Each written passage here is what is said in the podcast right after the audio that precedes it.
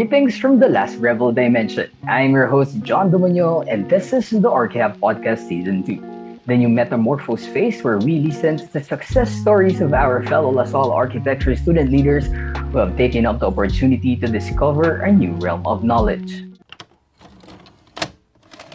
It is officially the season of elections, and things are just about to heat it up. And in just a matter of weeks, we are about to find out who would be the next committee heads, batch representatives, and official officers for the next semester.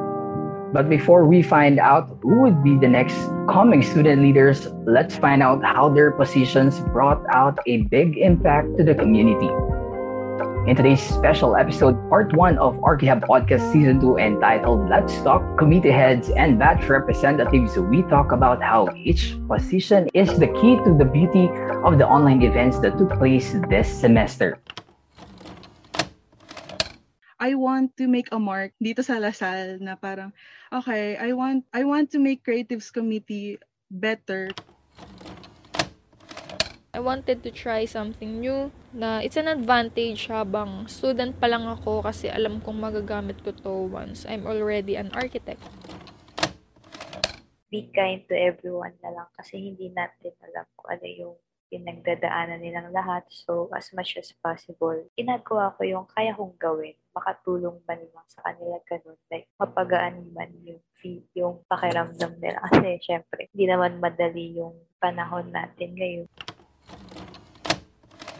And here is our committee heads and batch representatives of UAPSA DLSUD for the year 2020 to 2021. We have our committee head, Kim Tingzon, creatives head, Lian Rivera, technicals head, Gerson Flores, documentation head, Daniel Paqueo, exhibit head, Charles Erica Pengson, logistics head, Cassandra Carlos, First year batch representative Joaquin Del Pilar, second year batch representative Fatima Villanueva, third year batch representative Jim Chavez, and fifth year batch representative Hazel Cunanan. So let us take a closer look and find out how the students joined forces with the UAPSA DLSUD officers to create events that we would never forget.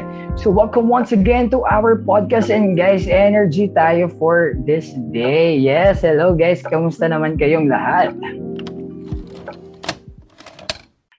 Okay naman. Grabe yung energy doon. Oh, wow, wow, wow, wow, wow. Yes, syempre special episode to. So guys, first and foremost pala, gusto ko lang sabihin sa inyo na congratulations guys for of course bringing successful events to our fellow UAPSA DLSUD um, members. Ayan, so sobrang thankful of course kami na despite na nasa ano tayo, nasa online classes. Ang dami nating na-push na events. And of course, dahil yun sa inyo guys. So maraming maraming salamat sa inyong lahat. So, di ba, ang dami ko ng chika agad. Yun ba lang. Okay, so, so first question guys. Why did you uh, decided to join UAPSA DLSUD? Bakit ako nag-join sa DLSUD UAPSA? Um, nung una kasi member pa lang ako. Tapos sabi naman nila, mas maganda at mas maraming benefits pag member ka ng UAPSA. So, yes, I joined. Tapos, the next school year, may nag-offer sa akin na, uy, tara mag-ano tayo, mag mag-try tayong maging officer. Tapos, I was appointed as a co-head of exhibit committee. Um, by the next SEM of that same school year, nag inappoint ako as a head kasi ng mismong head kasi sabi niya daw, mag-focus daw siya muna sa pag-aaral niya.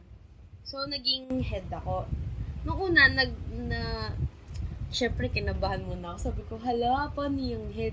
Tapos, ayan, nag, na-manage ko naman siya kasi may mga tumutulong din naman sa akin. Tapos, may mga members din naman ako na, lalo na yung mga kaibigan kong member din, yung mga klase kong member din. Honestly, sa akin, uh, sumali talaga ako ng YAPSA with the influence of friends. Uh, hindi talaga kasi ako confident dati na sumali kasi parang ano eh big responsibility na yon parang member pa lang kasi sumali ako first year pagpasok na pagpasok ko ng college so parang grabe, responsibility agad. Kung ano, mem- kasi syempre, as a committee, you have to be responsible kasi ibabalance mo yung time mo, 'di ba? Pero ayun, napilit naman nila ako. And sayang din kasi yung opportunity to grow, tas mag-learn din. Kaya yun, sobrang thankful din ako na napilit din nila ako. Um, yun, sa akin, ano kasi, yung umpisa, hindi talaga, hindi ko talaga balak. Tapos inaya ako ni, eh, syempre yung mga classmate ko, nag-aaya na, na sasama. Tapos yun, parang nag-apply lang ako pero hindi ko na tinuloy. Tapos may com- may yung head nun ng docu committee ay parang may common friend kami tapos ni-refer lang ako doon na uy si ano si Jerson marunong mag ano mag-docu kunin niyo na lang para ganyan.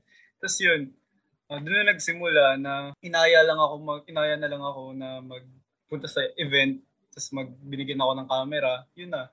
Dire-diretso na tapos hanggang sa ngayon, yun, parang hugot parang ganun yung dating. Pero enjoy naman. Masaya. Actually, out of the question talaga pagsali ko sa UAP sa dati. Kasi, iniisip ko dati na baka hindi ako cut out sa roles and sa responsibilities ng isang officer. And baka hindi ko mabalance kasabay ng academics ko. Kasi dami nga nating plates, ganun. Pero ayun, niyaya ako ng friend ko. Kinulit niya talaga ako na mag-apply bilang officer. And beforehand, marami nang nagsasabi sa akin na, uy, sumali ka na sa UAPSA. Uy, try mo tumakbo bilang officer, ganto ganyan. Kaya yun na rin yung nag-push sa akin. Kasi sila naniniwala na kaya kong gawin. Inisip ko na, uy, ako na lang talaga yung hindi naniniwala sa sarili ko.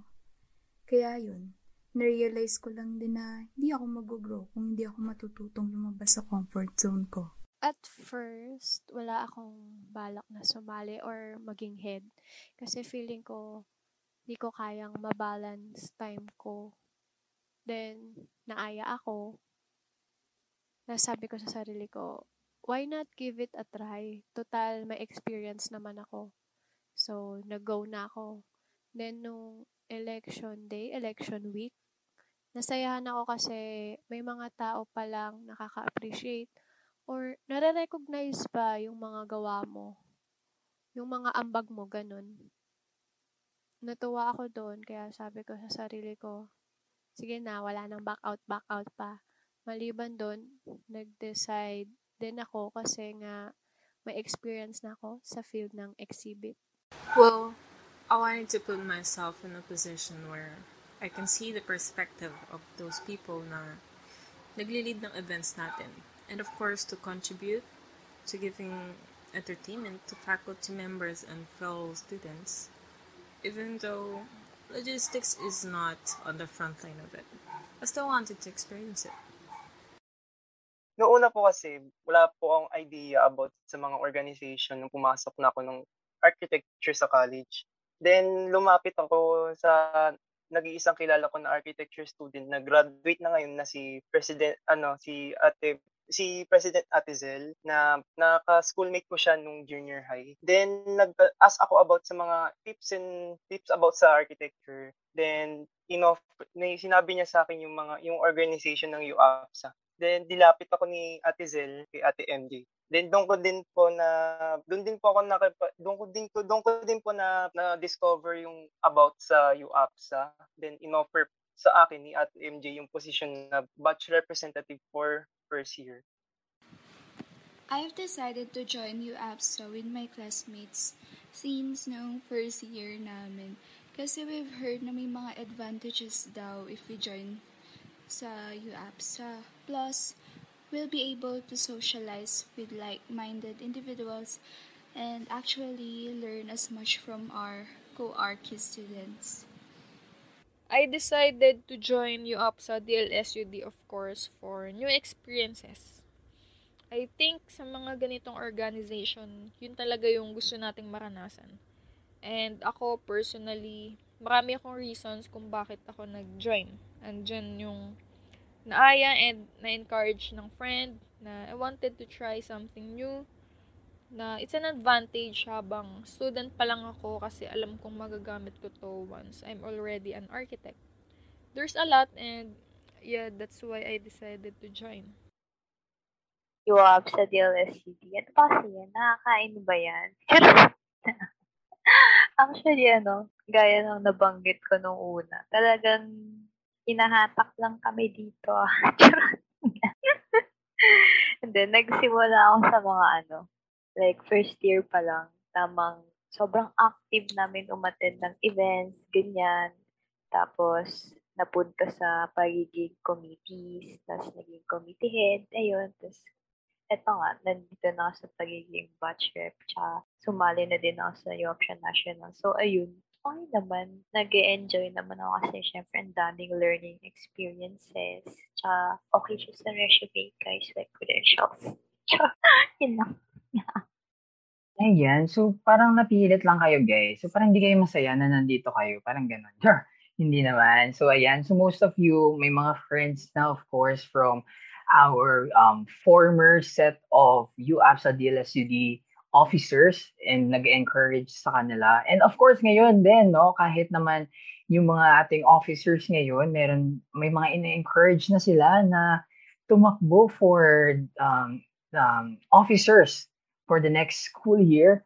So, ayan. So, um, I'm so happy, of course, na you guys um, na happy din kayo to really serve our student body na hindi lang siya, of course, for the sake of the titles and for para lang masabi na may mga positions kayo in an organization. Ayan. So, what was your really motivation, your um, positions? I mean, syempre, ang hirap talaga, especially now, we have this kind of setup that is kind of different. Paano kayo nagpatuloy? Of course, syempre, mahirap sa atin yung iba. We know na ang dami nating issues and problems na kinakaharap. So, paano kayo nagpatuloy, guys? What was your motivation and what was your mindset to really move forward para sa mga positions nyo? May nag na, may nag-appoint sa akin na maging co-head tapos, naging head na rin ako by the next sem. Tapos, ngayon naman, ba't na naging committee head? Head of committees bala? Kasi, sabi ko, itutuloy ko na lang din yung na simulan ko na last year, last school year. And, to gain more experience na rin para sa future. Well, for motivation, uh, I really wanted na yung creatives committee, kaya talaga ako nag-head. It's because I saw potential sa creatives committee. Since I was already a member before, like nung, ano pa, nung, si, di ba first year nga, sabi ko kanina, first year pa lang member na ako ng creatives committee, I saw potential uh, na pwede pa siya mag-grow into something more. Kaya parang sabi ko, I wanted to give it a shot. Kasi parang nung una medyo nagda-doubt pa ako kung kaya ko ba talaga kasi parang pag naging head na, parang mas grabe na yung responsibilities na kailangan i i-hold syempre. So parang yung naging motivation ko is yun nga, parang I want to make a mark dito sa Lasal na parang okay, I want I want to make creatives committee better na para sa mga susunod na committee na para, oy, okay, parang maingganyo sila na kahit na pandemic, it's still fun. Na kahit na parang since pandemic, di ba, parang nag-adjust, adjusting period tayo ngayon, you can still uh, do extra extracurricular work kahit na parang medyo babad na tayo sa ACADS. Parang yun yung magiging time mo to breathe, ganun. So parang yun yung para sa akin yung naging motivation ko. Sa akin naman, ano, kasi first, first time lang na magkaroon nitong tech committee kasi nga nagka-pandemic. So, syempre, parang na-top ako ni ni Kuya Earl na na tsaka nila at ni Ate MJ na, uy, pwede ka ba mag-tech sa ganitong event? Tapos, ikaw na rin yung for the, ano, for the next school year na mag, ano, head. So, parang yun, uh, gulat ako nung umpisa, syempre, kasi di ko alam yung gagawin, tapos head kagad. Uh, yun, and during ano naman, nag, lalo akong na-motivate na mag-pursue sa pagiging head na hindi ko binitawan yung pwesto. Gawa nga ng parang bago to, ah, parang bagong experience to. Yun nga, parang kay Lian din, bang gusto mag-iwan ng mark sa UAP sa DLSUD. kahit one year man lang, may maiwan kang ginawa mo, na minambag ka, yun. Parang, ang, yun yung naging motivation ko sa pagpatuloy. Kasi, tech, yung sa tech talaga parang walang, ano, lalo na nung parang first sem, nitong first sem, parang walang, nag, walang gusto mag-apply. So, kinabahan ako. Siyempre, parang ako lang mag-isa. So, parang naging motivation ko pa rin yung sa sarili ko na kahit ako mag-isa, gagalingan ko yung uh, online events natin para, alam mo yun, may gustong sumali pa rin. Siyempre, yun, Thank you po. I guess it started nung nag-apply ako bilang member ng DocU. Kapag may mga event yung UAPSA, active member kami ng mga kablock kong member din. Like, as in, nagvo-volunteer kami palagi kapag may kailangan ipagawa kapag may event. I love arts, pero di ako magaling ah. Like, gustong gusto ko titigan yung mga gawa, paano nagagawa, at bakit ginawa yun. Since high school, kapag may exhibit, ako lagi ina-ask ng mga classmate ko kung ano gagawin, paano sisimulan, ganon. So, I guess doon nag-start to sa pag-appreciate ko sa art at sa pag-iisip ko kung paano sila i-showcase, paano sila i-share sa ibang tao. Ganon. It was all just fun games in the beginning. uh, I joined the exhibits committee as a member in my previous year because I wanted to be with my friends and goof around around with them outside of classes.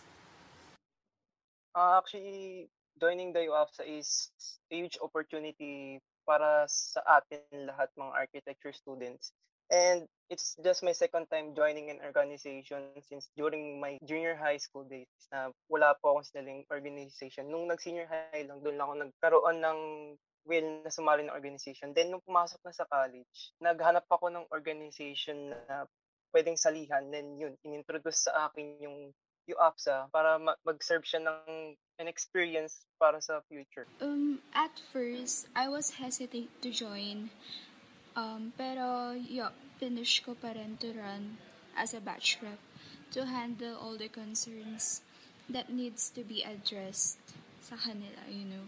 It's all started nung hindi ko nakuha yung position na gusto ko. I mean, hindi kasi ito yung position na bala kong takbuhin. Treasurer talaga. Kung hindi man, auditor sana yung mga classmates ko, ina-encourage din nila ako tumakbo as treasurer. And ako, feeling ko, yun lang din naman yung gusto ko. But since I wasn't able to run for that position, I decided na third year batch rep na lang.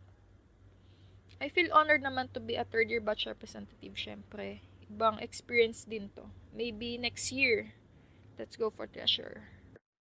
So, um, yung akin naman, ano, ayun, motivation. Siguro as fifth year batch rep, parang ang crucial kasi syempre, nasa thesis na kami. So, medyo hirap din. Pero kinakaya naman. Ayun. So, yung iniisip ko na lang kasi talaga, parang malaking bagay yung nai-inform ko sila sa mga events, mga announcements, ganun. Especially kapag sobrang importante nung info. Like, kunwari yung enrollment and ganito, ganyan. And lalo na nung ano, nag-shift to virtual learning talaga tayo ngayon, parang ang bigat nung kasabihan na no student left behind. Kasi, let's face it, hindi talaga lahat parang may access sa internet and conducive yung learning environment, ganun. So, ang naisip ko na lang kasi lang talaga, it's just, ano, be kind to everyone na lang kasi hindi natin alam kung ano yung pinagdadaanan nilang lahat. So, as much as possible, ginagawa ko yung kaya kong gawin. Makatulong man lang sa kanila ganun. Like, mapagaan man yung feel, yung pakiramdam nila. Kasi, syempre, hindi naman madali yung panahon natin ngayon. So, yun lang.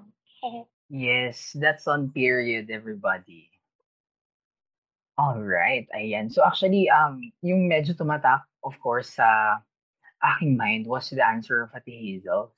She said na yun nga mahirap talaga yung parang statement na no student should be left behind. And I think that um, of course, yung role ng mga officers, very important, especially to um, really help each other, especially right now. Of course, we need someone to talk to. We need a little bit of fun during this time and it's really hard. Kaya yun yung parang sobrang saludo, of course, sa ating mga officers ng UAPSA DLSUD. So, ayun nga, sabi ko, knowing that every role of each committee and each officer is really important to create um, a successful UAPSA event, what makes your uh, com- uh, what makes your position an important role in creating this uh, success?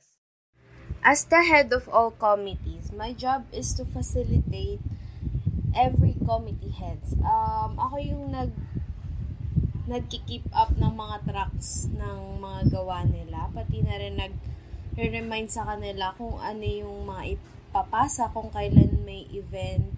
Kung may mga meeting na kailangan attendan, isasend ko din yung mga links nila. And also, pag hindi sila available, uh, ako rin yung representative nila if ever may emergency at ako yung a-attend ng meeting. In short, um, ang trabaho ko ay i-organize yung mga gawain nila as po- as possible kasi lalo na ngayon online at medyo mahirap mag-communicate sa isa't isa. Um, in terms of my position as a committee head, usually ako yung nag assign ng work sa members kasi syempre creatives committee kami yung gumagawa ng pubs. So usually yung mga nakikita niyong post sa Yapsa page, yung uh, OMG, I'm a fan. I'm a fan po. I'm a fan. Ay, thank you. Ayun. Yun, minsan, uh, we also make yung mga Facebook frames. Makikita niyo yun pag mga major events, ganun. So, usually kami yung gumagawa nun. So, Gusto ko rin ng ganun. Pag birthday ko, TMJ, please. Paggawa na ako ng happy birthday. Kasi gusto ko maramdaman eh, na part ako. Tsareng. Sige, go Ate Lian. Sorry. um, uh, usually, I assign the works. So, kunyari, pag binigay ni MJ yung gagawin, uh, bibigay ko na sa kanila yung parang gagawin na pubs. So, kunyari, I usually base them by their strengths, ganun. And usually, uh, bibigay ko sa kanila yung deadline before the actual deadline kasi kailangan talaga time management kasi kailangan may-make sure mo na yung mga pubs na ipopost is mabibigay na agad sa kanila on time. So parang kailangan matututukan mo talaga sila, yung mga members mo na, uh, na ginagawa na nila yon or kung patapos na ba sila, kakamustahin mo yung progress nila And we're usually the ones who's checking, ganun. Tapos kakausapin, kausap namin usually yung mga e, mga event head, ganun. And yun, usually ganun lang naman yung ginagawa. Nothing really, minsan, syempre nakaka-pressure pero, you know, masaya naman eh. Kasi sobrang, sobrang malaking experience na maging committee head talaga. Na, tas tulungan lang talaga sa lahat. Since syempre, onti lang kaming Creatives Committee ngayon. So para yung mga officers na wala masyado ginagawa, sila na rin yung gumagawa ng pub. So sobrang thankful talaga ako na sobrang nagtutulungan talaga kami committees. Kaya ayun, yun talaga yun. Yun. Um, Siyempre, as a commit, uh, tech committee head, napaka-importante. Lalo na itong tech, saka hosting, kasi hosting din kasama sa akin, napaka-importante ng role namin. Kasi syempre, hindi hindi magiging ano hindi magiging possible lahat ng events na pilano natin syempre pag hindi natin ma-deliver sa sa students, sa RT students. Kaya napaka-importante ng tech kasi syempre ako tsaka yung hosting team yung nag uh, nagla-live stream, yung mga uh, minsan nag-shoutcaster, mga ganyan. And napaka para sa akin napaka-importante noon kasi parang yung di naman sa ano yung committee, yung tech and hosting committee, yung bumubuhay sa mga events. Kasi syempre... Grabe talaga. Of... Grabe yung mga hosting and tech committee. Kakaiba yan. yun. Syempre, lang salamat sa hosting kasi ang dami nila na kahit sino itap sa kanila na sabihin, uy, JL or uh, uh, Chelsea. Uy, ano ba? yan, parang ang dami nila na nakaka, ang nakakatuwa na ang gagaling nila, lalo na yung mga, fir- yung mga first year, si shoutout kay Kenneth at kay Kyla. Yan, ang gagaling nila. And syempre sa, sa tech, yun, ako lang mag-isa no, nung una, syempre medyo nahihirapan ako and salamat ako kay Ate MJ na tinulungan ako and ngayon si Romel. Yan, so dumadami na and ayun, ang gali, ang ganda lang na dumadami na rin yung events natin and nagiging possible lahat yun. And yeah, salamat. I guess one of the things that make our committee important for an event is we're in a way the ones also responsible for the marketing of an event. Like, hihikayatin mo yung mga tao na mag-participate sa isang event or kung after events naman, we have a role na i-showcase and i-document yung highlights like yung fun experiences nila ng particular event na yun.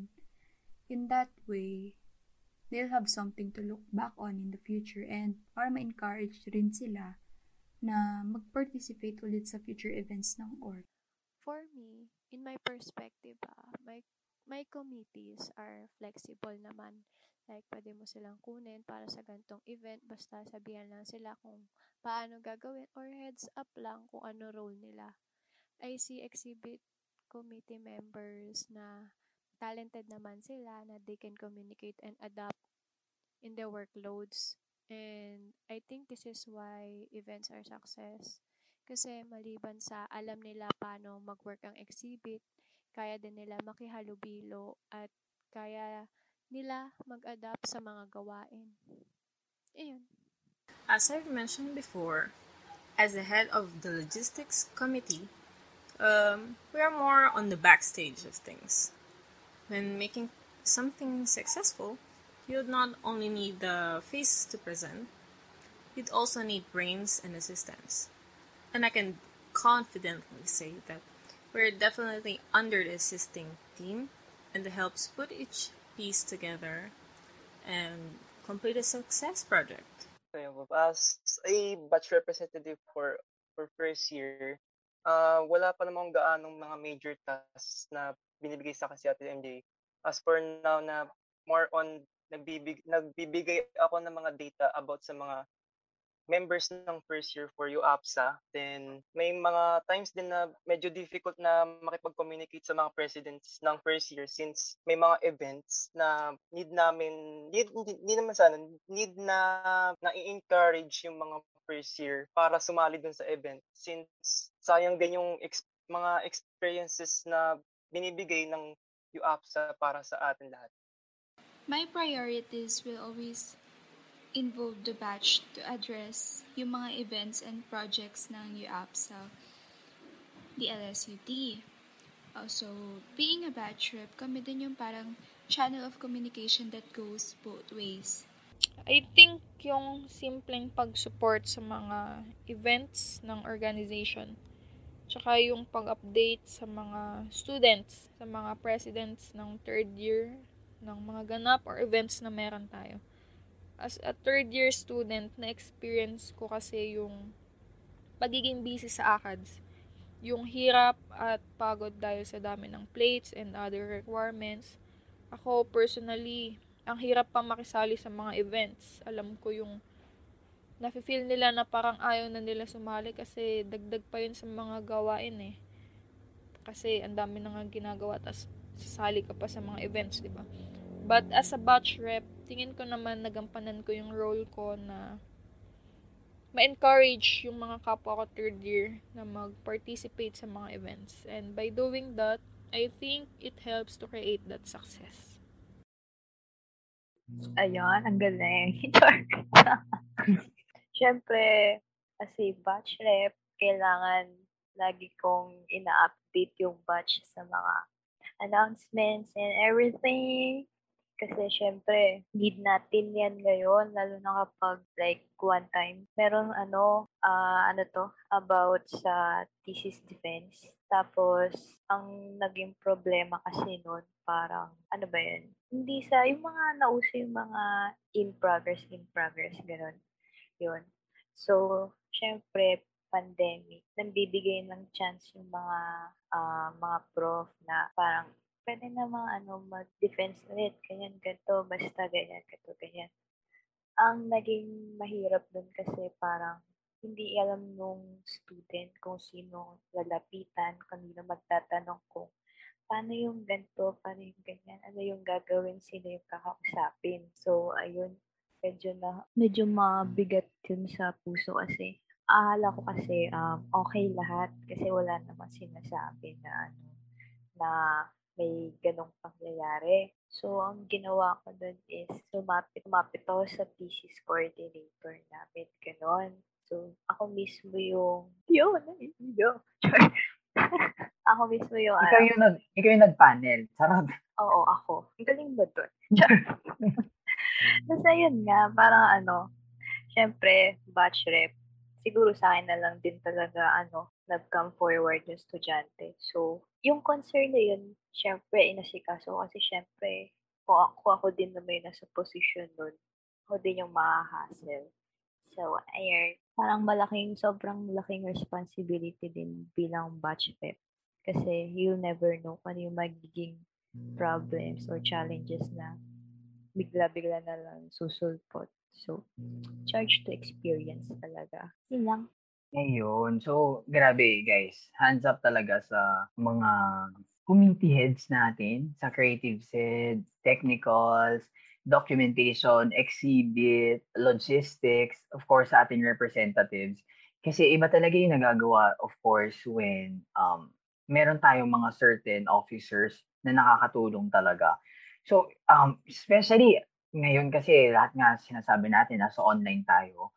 So, makikita natin na medyo uh, social media tayo gumagalaw. Kaya yun yung, kaya sobrang fan talaga ako ng ating mga creative head kasi ang gaganda ng mga pub natin, maka natin, eh, no? Kala mo belong. Ayun. Basta sobrang like lahat talaga binibigyan ng effort and time and of course, especially dun sa mga batch representatives natin na ngayon mad, napakarami natin and hindi ta hindi lahat tayo naririnig and at minsan pa we were uh, we are not given the opportunity to really speak up to certain um, people or to our admins ganyan so it's very important na may mga batch representatives din tayo para syempre um, tayo kasi yung nakaka-experience, tayo yung nakaka-experience firsthand ng mga nangyayari sa ating um, department. So it's very important to really um to have this officer. So grabe guys, uh, saludo sa inyong lahat. So ayan, moving forward, I would like to ask you this question. So how does it feel to be a part of a committee head or a batch representative in an online setup. So if ever na naging member na kayo ng UAPSA DLSUD before, uh, what certain changes have you noticed dun sa pag-lead nyo or dun sa mga uh, mismo pag as a whole, yung process mismo nung uh, creating a certain event? Mm, masaya siya kasi marami kang ma e-encounter na higher years. Tapos marami silang kwento about Archie life. Yun yung pinaka nag-enjoy ako. Pangalawa ay marami ka rin, well, marami ka ding hindi lang sa school, sa same school, kundi sa mga sa, sa mga ibang Archie school din. May mga iba din sa akin na nagchat-chat pa rin ngayon. Yung group namin And so, it was fun kasi marami ding na-experience sa team building nung time na yon. Well, ngayon ng pandemic, wala. Tapos nakakatuwa din yung the fact na kahit medyo busy kami na course, kami pa yung isa sa pinakamadaming events, which is parang as long as may time tayo, mag-have fun tayo, parang ganong mindset sa Archie course sa online setup. Mahirap siya kasi hindi mo na, hindi mo, hindi ka nakaka face-to-face na interaction dun sa mga ibang, hindi mo kakilalang new committee heads. Tapos, may mga responsibilities ka din sa loob ng bahay, pati din sa school. Lalo na at higher year tayo. Kaya medyo nagulat din sa mga workload, ganun. Pero kaya naman kasi nagtutulungan din naman lahat. Tapos nagiging understanding na rin naman. Honestly, para sa akin, since, di ba, member na ako dati, medyo wala naman masyadong difference para sa akin. Kasi, uh, usually, dati nung member pa ako, iko-contact lang nila ako through messenger kung may gagawin akong pub. Yung difference lang talaga is, kunyari may event, may talk, kunyari, tapos ikaw yung nag-handle nung ikaw yung creatives committee na nag-handle in that event. Usually, minsan nagpapagawa sila ng rush edits sa school. Kunyari, yung certificate, nag, may maling uh, ed, may mali sa name, kunyari. So, Sino yan? Usually, Sino yan? Ituro mo ate yan Ay, kasi na. yung mga nagpaparush edits na yan. Dali pagsabihan natin.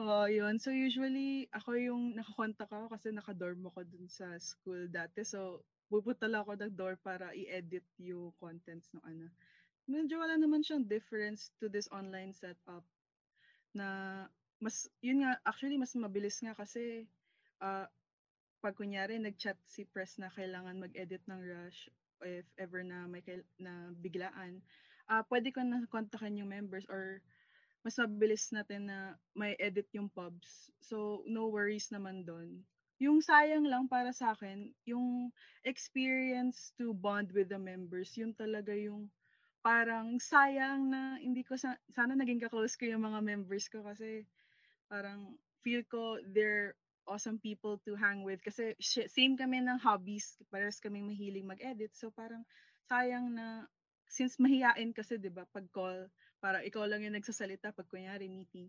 So yung yung ganon parang pag face to face kasi mas feel mo eh yung yung ano. So yun yun yung sayang para sa akin. Pero for ano naman, kunyari works, hindi parang wala naman masyadong difference. You know. OMG, nagkakahiyaan kayo sa call. Try nyo sumali guys sa hosting and ano tech committee. Try nyo. May nag-iiyakan. Chareng, joke lang. Okay, Jerson. Yan, uh, how does it feel to be part of committee head ng online setup? Ayun, uh, syempre itong, itong tech and hosting, uh, parang nagkaroon na to ng committee, especially kasi ngayon pandemic, more on ano tayo, online events, syempre since online class. Uh, masaya, masaya siya, especially uh, na pag dry runs and after event, syempre may mga meetings and and and us- usapan, chikahan, alam mo yan, alam mo yan ni Jay. yan, ang saya, ang, ang saya na ang saya na nandun ka kahit online, kahit online mo feel mo na may kasama ka, may kasama ka kahit gumawa ng plates, uh, problems, and yun. Um, uh, in terms of events, masaya siya kasi syempre parang ano, parang nakaumay kasi parang online, puro online class. Syempre during practice, not during dry runs, yun, nakakapag, ano ka, uh, unwind ka konti, focus ka sa, sa mga activities natin, makakatulong ka sa iba. Yun, ang, ang saya nun sa feeling. Then, how it's different from face-to-face class, siguro ano, uh, yung yung tech and hosting magagamit pa rin siya in, sa face to face. Especially uh, ano, may mga may mga events pa rin tayong magaganap. Mostly kasi ang tech and hosting uh, sila syempre yung mga nasa ano sila kumbaga sila yung back kasama sila sa backbone ng event na, na nalis nasa likod lang sila habang nagawa yung habang nagpapatuloy yung event. Syempre yung hosting sila yung humarap sa tao parang ganoon pa rin siya sa face-to-face. Mag- magiging different lang kasi syempre uh, sa nitong uh, online setup, lagi tayong nasa kaupo lang. Syempre pag face-to-face, yun, masaya na. Eh, kasi magkakasama na tayo. Pero ganoon pa rin yung ganoon pa rin yung uh, yung way nung ano, nung setup, parang walang pagbabago para sa akin yung mangyayari. Yun po. At first, it was very difficult to adjust given na dati we are the ones behind the camera. And sama-sama talaga kayo ng mga ka-org nyo in person. Tapos, ngayon, hindi na. And ngayong online setup, we literally have to start from scratch. And usually, ang problem na na-encounter talaga namin eh. Wala kaming footage na pwede gamitin for this specific video. And much better sana kung isi-shoot talaga in person. Kaya we always had to think outside the box and had to push our creativity on how to make things work. Um, hindi talaga tumitigil yung adjustments for everyone. Tsaka, iba talaga yung saya kapag face-to-face yung event. Yung feeling na nandun ka talaga sa school, kikita kayo ng mga ka-org mo, tapos kita mo yung mga fellow students mo. Online setup is not new sa akin kasi nung senior high school, bago kami mag-actual exhibit, nag-virtual muna kami. So, I guess, an- I know na kung ano yung pros and cons ng online setup for exhibit. Siyempre, ang pagkakaiba nila is sa face-to-face talaga makikita mo, mahawakan mo yung mga gawa, yung mga naka-display. Siyempre, yung pagsa-set up din mismo ng lugar, dun ka mahihirapan eh, pag-exhibit ka. Sa online naman, may iba't ibang way naman like last exhibit, kukunin mga submitted plates sa mga students, send sa email or ilalagay sa Google Drive. Then, yung mga committee na mag insert ng specific design or template kung saan ilalagay mga gawa nila. Though, para sa akin, same workload lang. Pero yung sakop ng audience, like, yung mga nakakakita, mas madami sa online setup. I'm actually great friends with uh, previous logistics head, Hazel Konanan. And I can say our works are fairly different.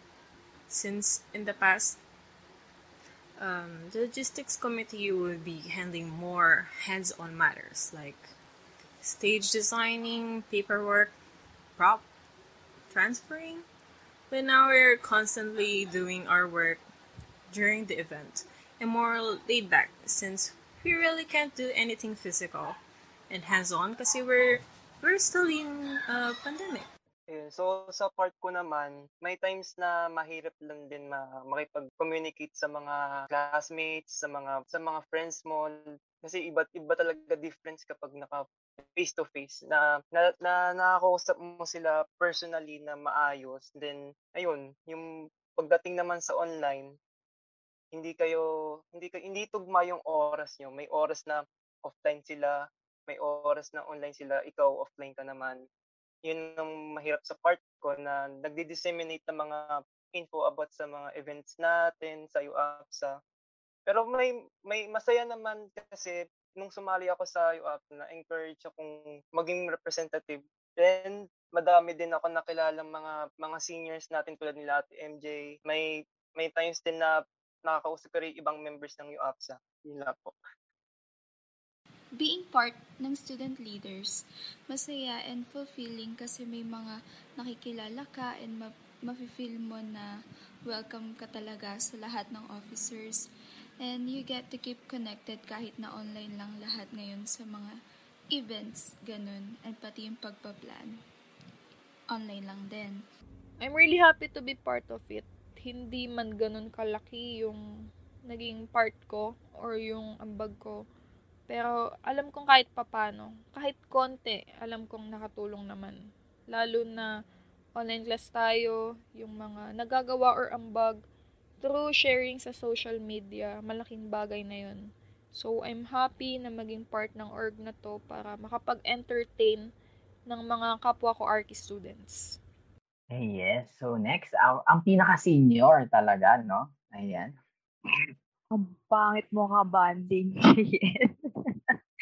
Ayun. Siguro, as a batch rep, ang saya din kasi kapag siguro kung face-to-face to. Kasi um, ayun nga, naranasan ko na maging officer before na, na maging virtual. Ayun, talaga sobrang na, nakaka, ano, nami-miss out ng mga officers ngayon, yung face-to-face. Kasi ang genuine lang nung band, nung banding nyo between fellow artists sa mga event, tapos yung, dyan pa yung mga before events, yung mag-uusap pa lang kayo, mag-prepare pa lang kayo, ganyan.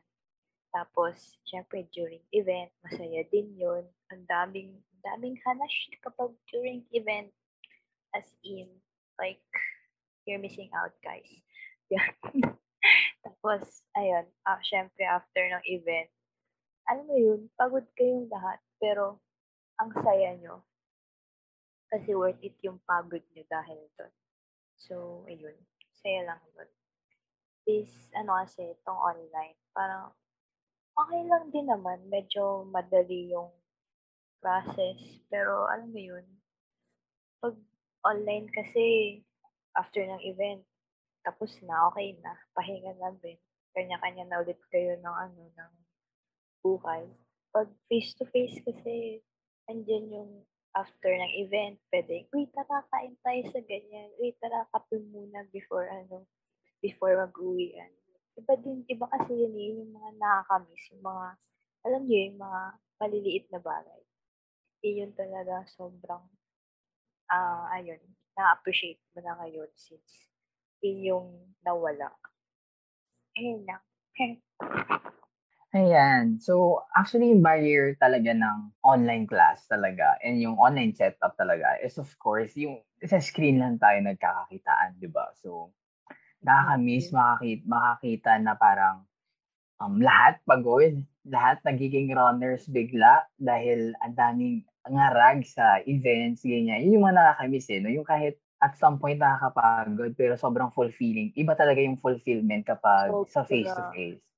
Oo, 'di ba? Yung parang pag nakita mo yung mga students na sobrang saya talaga nila dun sa event, nag-e-enjoy diba? lahat. Tapos parang yun yung nagke-create talaga. Oo, hindi lang actually hindi lang din sa ano eh, sa officers eh, no? Parang sa mismong mga members, parang dun talaga yung nagsa-start yung parang friendship or yung bond ng mga student, 'di ba? So parang kunyari ako, naalala ko na yung nag-start yung um, acquaintance party natin nung nung freshie ako. So parang syempre medyo hindi pa kami super ganun ka-close kasi hindi naman kami like gumagala pa noon after class. Pero yung acquaintance party, doon talaga nag-start. Doon kami nag-start na parang magsama-sama talaga for group photos, yung mga ganun. Syempre, di ba, yun yung joy na, na nakuha sa atin ngayon for um, online setup. Pero, you know, despite yung ganito ang situation natin, sobrang um, masaya pa rin. Dapat tayo, of course. Masaya pa rin actually talaga. Hindi lang dapat. Masaya pa rin kasi um, beyond of, of course yung mga achievements natin, um, ang dami nating natutunan and nag-grow din tayo as uh, a person individually kasi syempre nakita natin kahit online, syempre nakita natin yung mga ugali ng bawat isa. And mahalaga yun. And, and let's pray and let's hope na uh, this coming year, this coming school year, magkakakita na ulit tayo and may yakap natin yung isa't isa, of course, sa mga susunod na events. And ayun, so ang dami kong sinabi, di ba? Feeling lang. Ayan. So, guys, so, feeling officer pala. Ayan. So, actually, hindi. Kasi gusto ko lang talaga yun i, um, sabihin talaga. Kasi, iba din talaga yung hard work ng mga officers natin. Nag-adjust talaga lahat for this situation. So lahat lahat ng pa to really make successful events pero 'di ba now nasa dulo na tayo ng school year and masasabi natin na sobrang naging successful and for sure naging fulfilling yon para sa lahat ng part ng mga officers and members, eh, lahat, lahat, lahat. Ayan. So guys, tatanungin ko naman kayo, so kung ano yung mga advice nyo para sa mga tatakbo for your positions in the coming year. So guys, you have to say goodbye for your positions next year. So ano naman yung mga masasabi nyo or yung advice nyo? Ayan. Advice ko for those students who would like to run the position for the coming years. Um, actually, hindi dapat kayo masyadong kabahan kasi sa huli naman tulong-tulungan pa rin naman kayo lahat. So, parang wag masyadong, alo, anong gagawin ko dito, ganyan-ganyan. Pag, pag siguro na overwhelm ka, magtanong ka kung, kung anong gagawin sa mga nakakaalam or sa mga higher position than you. Tapos, ayun na, okay na. Basta as long as magtutulungan, tapos marunong magtanong, marunong syempre alam niyo din kung paano i-take yung responsibility ng position mo. Tsaka, ang pinaka-importante is, I think, having fun. Ayun, thank you. Yung magiging advice ko para sa susunod na magiging creatives committee head, siguro uh, wag sila matatakot and mape-pressure as the head. Since medyo, oo sa una, medyo nakaka-pressure siya. Pero I realized na as this year na na-experience ko siya, hindi talaga siya one-man team. Lahat kayo talaga nagtutulungan doon. And um, pressure will just, ano, get get you stressed, ganon. Kaya wag niyo i-stressin yung sarili niyo. May co-head ka, natutulong sa'yo, tapos andyan din yung members mo. If, uh, basta, uh, learn to um, give out tasks equally na lang. Yun yung parang isa sa main thing kasi na madalas na gagawin mo talaga. It's to make sure na uh, lahat kayo may ginagawa and as well as ano, parang namamanage nyo yung time nyo.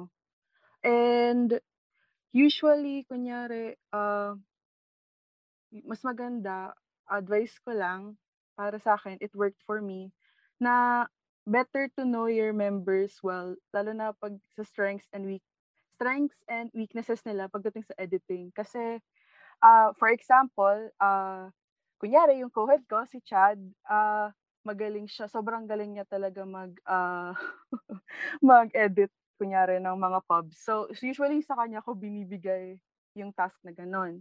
Tapos, kunyari, kay Caitlin, sa, magalas, magaling siya maggawa ng mga GIF animations. So usually if we need animations sa kanya, tsaka kay Phil na ko siya binibigay kasi yun yung strength nila. Pero also give them a chance to learn. So parang kunyari, if feel mo na kaya na nila na uh, i-try yung something new, kunyari, give them a chance to learn how to make certificates kasi first time nila. Para at least there's a chance to grow as um as a uh, as, as a member. Kasi syempre hindi lang naman tayo dito for responsibilities. We're also here to grow. We're also here to learn. So better to uh, give them that chance. And ano parang don't be restricted pagdating sa paggawa ng pubs. Kasi usually it's better talaga na just be creative and just let out pag nagawa kayo ng pubs kasi usually doon talaga mamakita na sobrang galing talaga 'di ba kasi parang hinahayaan nyo lang sila. So usually, ganun lang ginagawa ng mga officers. Like, sinasabi nila na, kayo bahala, basta ganito yung team na gusto namin. Ito yung ini-envision namin for this event. So parang, parang ayun, kami na yung bahala na gumawa nung uh, envisionment nila into reality. So, yun lang naman yung may bibigay ko na advice. And if ever naman na may troubles kayo or if ever na gusto niyo magpaturo, I'm always open. Uh, pwede niyo ako i-contactin if ever may questions kayo anything. So, yun lang. Thank you.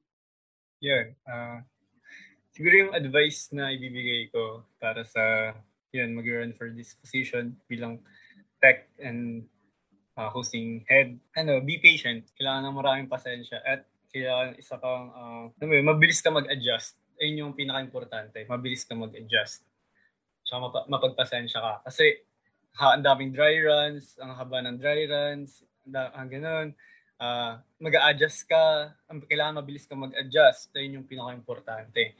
Kasi ang daming ano, eh, nangyayari during ano, eh, online event.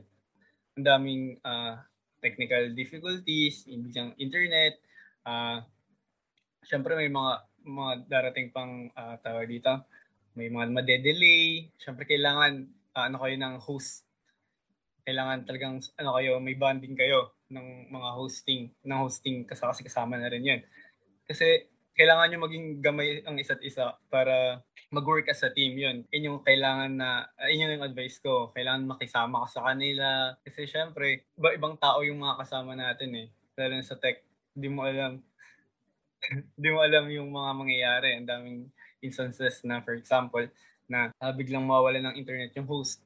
Tapos kailangan, ang bilis, kailangan mabilis ka mag, magbigay ng, hindi ba mag, magkaroon ng dead air sa mga event. Kailangan mabilis ka mag-adjust. So, yun lang. And magpakasaya ka lang sa ano sa committee kasi masaya itong tech and head committee. Ang ayun, ang ganda nung nabuo namin na bond dito. Kaya yun, sure kung sino ka man sa position na to, yun, congrats kagad. yun, salamat. If you think you can do it, just go for it. It doesn't matter kung merong mga areas na hindi ka magaling or kung feeling mo hindi ka fit sa position kasi you'll learn naman din along the way. Nag-alangan din ako ng sobra nung nag-apply ako bilang officer kasi feeling ko talaga hindi ako fit sa position and there's always someone who can do the job better. Ako yung tipo na sobrang mahihain talaga. Takot ako makipag-usap sa mga taong hindi ko kilala or ko-close. Yung tipong takot din humingi ng tulong o mag-utos sa iba kasi ayokong mabother sila, ganun.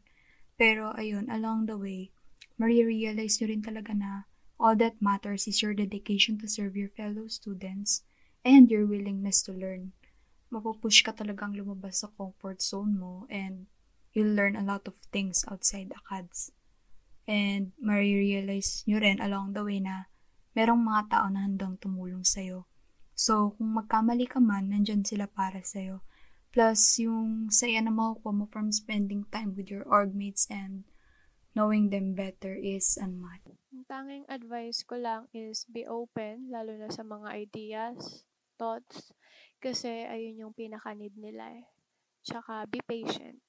And also, syempre hindi mawawala time management, lalo na kung online setup pa rin.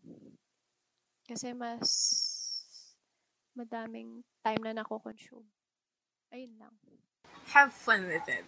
Don't let yourself be engulfed with the pressure and stress because you will have your co-head to back you up and committee members to talk to and they will certainly be ready to do their works wholeheartedly. And if if ever you need advice as someone who is in that position right now, you can go ahead and ask me. So, sa part ko naman, medyo minimal pa kasi yung mga experience ko as a batch representative ng first year since dahil on online pandemic. Pero siguro ang advice ko lang for the next batch representative ng first year is i-befriend mo lahat ng ka-batchmates mo sa first year kahit hindi mo kahit hindi mo siya ka-section or kahit hindi mo siya close, i-befriend mo pa rin siya since may times din na kapag hindi mo siya pinakausap gaano, mawawalan siya ng uh, mawawalan siya ng interest sa mga info na dinidisseminate mo sa kanya. So, isa pa is try mo i-gather lahat ng presidents per section para hindi lang yung ikaw yung may responsibility responsibility na binibigay sa iyo ng ng UAPSA para sa kanila. Eh, ayun, i, i, kilalanin mo rin lahat ng mga members ng New Accent. Yun lang. Yung advice ko naman para sa mga gusto maging next batch rep ay be yourself lang talaga as a student leader. Kayang-kaya nyo yan.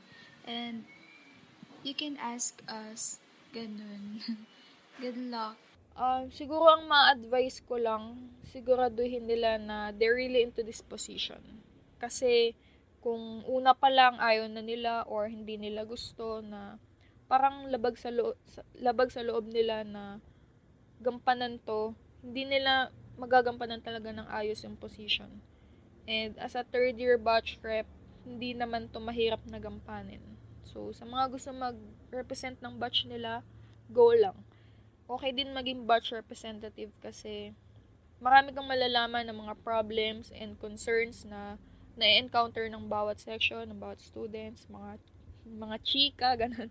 Tapos, ilalabit mo yun sa profs or other officers para masolusyonan, ganun. Siguro ano talaga, huwag kang pangungunahan ng takot, yarn. Like, syempre, batch rep, nandyan yung mga responsibilities mo talaga. And dapat kaya mo i-handle yung especially kapag syempre fifth year, thesis ka na. Kaya yung magiging sunod na fifth year bachelor talaga, kailangan mo i-balance yung oras mo ng masinsinan kasi, my God, I'm here but I'm dying. ayun. Syempre, ayun. Go lang ng go. Kasi, kasi ano ba, siguro naman As long as bukal sa loob mo yung ano, sa pagsaserve sa RT community, go lang. You do you, mare. Ayun, you do you, do more or less regrets. Take the risk or lose the chance. Sabi nga nila ganun. If things didn't work out, try again. Every day is a chance to be better than yesterday. Sabi nga nila, ano, accept what is, let go of what was, have faith in what will be. Hindi, ayun. Enjoy nyo lang yung process na ano, ng pagiging batship, ng pagiging orc life. Accept nyo lang yung mga challenges kasi, alam mo yun, learnings and experience, yun yung magiging stepping stones nyo. Yun lang. Yes, I love the pa-quotes. Yes. So guys, ako, siguro magbibigay na lang ako ng few like, hindi naman advices, but siguro based on experiences na lang din. So siguro talaga um leading is always fun until, you know, things go miserable or lahat dumating na lahat ng problema sa inyo. But always you always have to think holistically when it comes to leading. So hindi ka dapat you just lead because yung kunyari gusto mo lang talaga for the sake of the students pero ang dami mo kasi talagang kino-consider when it comes to leading. And it's really hard to commit on this kind of job. Hindi lang siya basta isang responsibilidad, but at some point, it somehow becomes part of your life, di ba? So, once you leave this um, this position, makikilala ka ni for the marks you have really na iniwan dito sa, of course, sa organizations na to. So, of course, um, masaya. So, if ever you really want um, lead, serve the people, and you think you can create a big impact, you can create a change to the certain organization you want to help, you know, join. You join UAPSA DLSUD. Um, aside from siguro talaga na it's just work, it's really life-changing. And, you know, the person uh, nakasama mo sa journey. So, ayun nga, pag sinabi nga ni Gerson kanina yung nabuong ano, I think it's really important talaga na you during this time you have people to rely in the same situation. Ayan. So, guys, talaga, kung sa mga nakakarinig ngayon sa ating mga viewers and nag-iisip kayo kung tatakbo ba kayo for the next school year, this is the sign, guys. This is the sign. Tumakbo na kayo for the next school year. Baka, you know, we can still, you know, improve yung mga nagawa from uh, this year. So I know naman, grabe yung nagawa. Pero malay natin, di ba? May mga mas ma-improve pa tayo for next year. So, ayan. So guys, grabe, maraming maraming salamat of course to our committee heads and to our batch representatives. So, ayan. Ate Hazel, wala akong kasama sa journey ko. Ako lang mag-isa. Sareng. So, ayan. So, um, gusto, gusto ko lang ulit na magpasalamat sa inyo kasi hindi lang kayo nagbigay ng um, saya sa ating madlang people. Showtime pala. Showtime. Hindi, of course, sa ating mga um, fellow Archie students. Pero syempre, nagbigay kayo ng opportunities sa mga members katulad ko na nabigyan ng opportunity to also be part of uh, the tech and hosting committee. And yes, sobrang saya ko na naging parte ako and masasabi ko lang na yung pandemic parang nalihis yung attention ko sa mga tao na sumuporta and of course nakatulong talaga. Hindi ako iyak eh. Ano ba? Kung may mga plugins kayo and shout outs, kung may mga social media kayo, kung influencer ba kayo, content creator, or may mga gusto kayong, uh, kung gusto nyo magpa-commission, ayan. So, pakinggan natin sila. Shout out pala sa Art36, tapos pati na rin sa mga tropa ko, lalo na sa Yamero tsaka Canton. And also, salamat sa lahat ng mga sumusuporta sa akin, especially my family and my friends. Um, hindi na siguro ako magpa-plug in, pero mag-shoutout pala ako sa mga friends ko. Sa Yamero at sa Usuis Angels. Yun. Pati sa family ko kasi sabi nila papakinggan daw nila yung podcast once this is up. And pati sa Arc25, shout out ko sila. Yun lang. Thank you.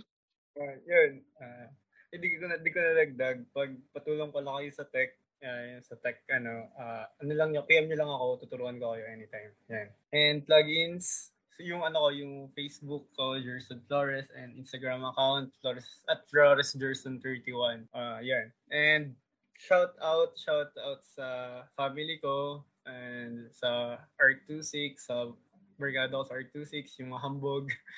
and syempre sa committee ko sa Tech and Hosting Committee yan. maraming salamat sa inyo. maraming salamat yan. Shoutout kay Ate Pam. Yan. Yun, napaka, napakasaya nitong uh, journey na to. And shout out ta sa mga nakikinig nito sa lahat ng RT students. Yan. Shoutout nga pala sa mga kablock ko, R26, pati na rin sa hambog ng Sagpro crew. Sana masarap ulam niyo palagi at sana mahaba tulog niyo. Shout out sa mga gumagawa ng plates ngayon habang naikinig. And shout out sa mga tumutulong sa atin sa paggawa ng plates. Lalo na sa mga hindi natin maintindihan at sa mga minor subject. Shout out sa inyo. Alright, that's it. Thank you so much for having me. Shout out ko lang yung loved ones ko and friends ko that keep on supporting me with my decisions, even though some of it are crazy. Thank you, thank you, thank you. Shout out na lang po siguro sa batch po namin ng first years. Then, siguro plug-in ko na rin po yung artist account ko sa Instagram, which is Kindros, K-I-N-N underscore D-R-A-W-S. Lang po. If you wanna follow me on my Instagram, Fati Villanueva, And sa Facebook naman, Fatima Ramilo Villanueva. Mm, thank you everyone and stay safe. Ayun, uh, shout out sa aming section or 3-5 sa aking mga friends. Alam niyo na kung sino kayo. Love you all. Yun lang po. Thank you. Doray naman, shout out sa mga fans ko. Char! Hindi okay, shoutout kay Miss Pam. Sana okay ka pa. Good morning to you. Share, kumain ka ano yun, shoutout sa mga 50 year. Sana okay pa kayo. Huling kemo to lang natin to guys. Kapit lang. Ayun, shoutout. Shoutout din siya, um, you know, sa mga motivators and um, support session. Let's go, guys. Sa mga cuties, mga babies. Charms lang. Ha? Walang S yan. Ha? Charms. Ayun. Uh, yun. Pakipollow na lang din ako sa mga social media accounts ko. Hazel Kunanan underscore. Search lang sa IG, Twitter. Saan din kung gusto nyo. Charms. Tapos, add na ako sa Facebook. Hazel Ann Maxine Kunanan. And stream and follow naman dyan sa Spotify and Apple Music. Search nyo lang Hazel Ann Maxine. And if may extra cash kayo, Gcash ko. Charot. Palike na din no, ano, Facebook group ng UAPSA Nationals, United Architects of the Philippines Student Auxiliary. And pa-follow na din sa IG at UAPSA National. Thank you. Yan lang ha. Ayan. So, maraming maraming salamat sa inyo. So, gusto ko lang din, ako wala na akong shoutouts. Bakit? Wala kayong pake. Ako yung host ngayon. But, gusto ko lang sabihin na we can make a change tayo mga kabataan, guys. So, I hope let's use our Facebook, Twitters, and Instagram wisely. Gamitin natin ito sa tama and um, let's keep spreading positivity to all the people around the world. Ayan. And that is it for our special episode, part one of the Archeab Podcast Season 2. Thank you for listening, and I hope you find our episode useful and enjoyed our company. We would like to thank our guest speakers, to our committee heads, and batch representatives for being part of this episode. You may check our Instagram and Twitter account at UAFSA underscore DealSUD. And of course, don't forget to like and follow our Facebook page UASL de La Salle University Dasmariñas chapter for contents and announcement. Do also check our Archeab podcast season 1 and 2. It is overflowing with insights from our very own DLSUD Arche students and alumni. So be sure to listen to all the episodes and if you need a hand in contacting our students and officers, we can always connect in our new Discord server that is UAPSA DLSUD Study and Chill server where you can find the link in our Facebook page. Once again, thank you to our committee heads and batch representatives for bringing out the best of this podcast.